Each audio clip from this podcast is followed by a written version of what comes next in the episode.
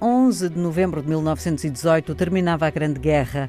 A Primeira Guerra Mundial, com a assinatura do armistício feita em Compiègne, França, por Ferdinand Foch, em nome da Tríplice Aliança, e Matthias Erzberger, representante alemão. Durante os anos que antecederam a guerra, o continente africano, dominado pelas potências imperiais, tinha-se tornado estrategicamente importante para o fornecimento de matérias-primas que alimentavam o capitalismo industrial do mundo.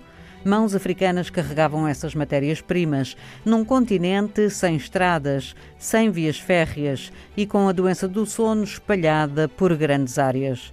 O continente foi palco de vários confrontos durante os anos da guerra e, além dos alimentos e soldados para as várias frentes de conflito, milhares de africanos deixaram as suas terras e foram mobilizados como combatentes e força de trabalho, sendo que esse recrutamento forçado e em massa se fez sentir nas diferentes localidades que viram centenas de jovens partir para as frentes.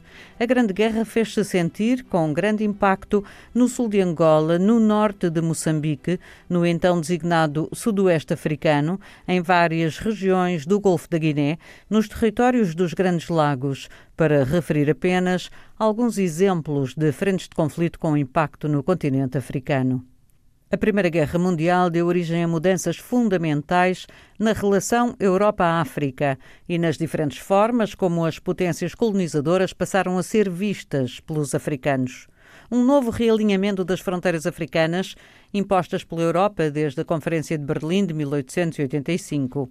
A ideia de migração sul-norte ganha uma nova dimensão e, embora a história ainda não tenha desvendado todos os silêncios, que acompanham esses anos de guerra e ainda não tenha sido feita justiça aos africanos que morreram, abandonaram as suas terras, há que afirmar que o conflito marca uma zona de fratura no sistema colonial e na sua compreensão pelos africanos. As movimentações permitiram troca de saberes, conhecimento dos teóricos americanos e caribenhos e as primeiras fundações do movimento panafricanista. O primeiro congresso teve lugar em Paris, logo em fevereiro de 1919, e os movimentos sindicais e associativos sucedem-se nas metrópoles coloniais. Lembremos a Liga Africana em Lisboa e as associações dos marítimos oriundos das então colónias portuguesas. E para saber mais, Ana Paula Tavares sugere-nos hoje a leitura de Ilídio do Amaral, Partilhas Territoriais e Coloniais na África ao sul do Sara.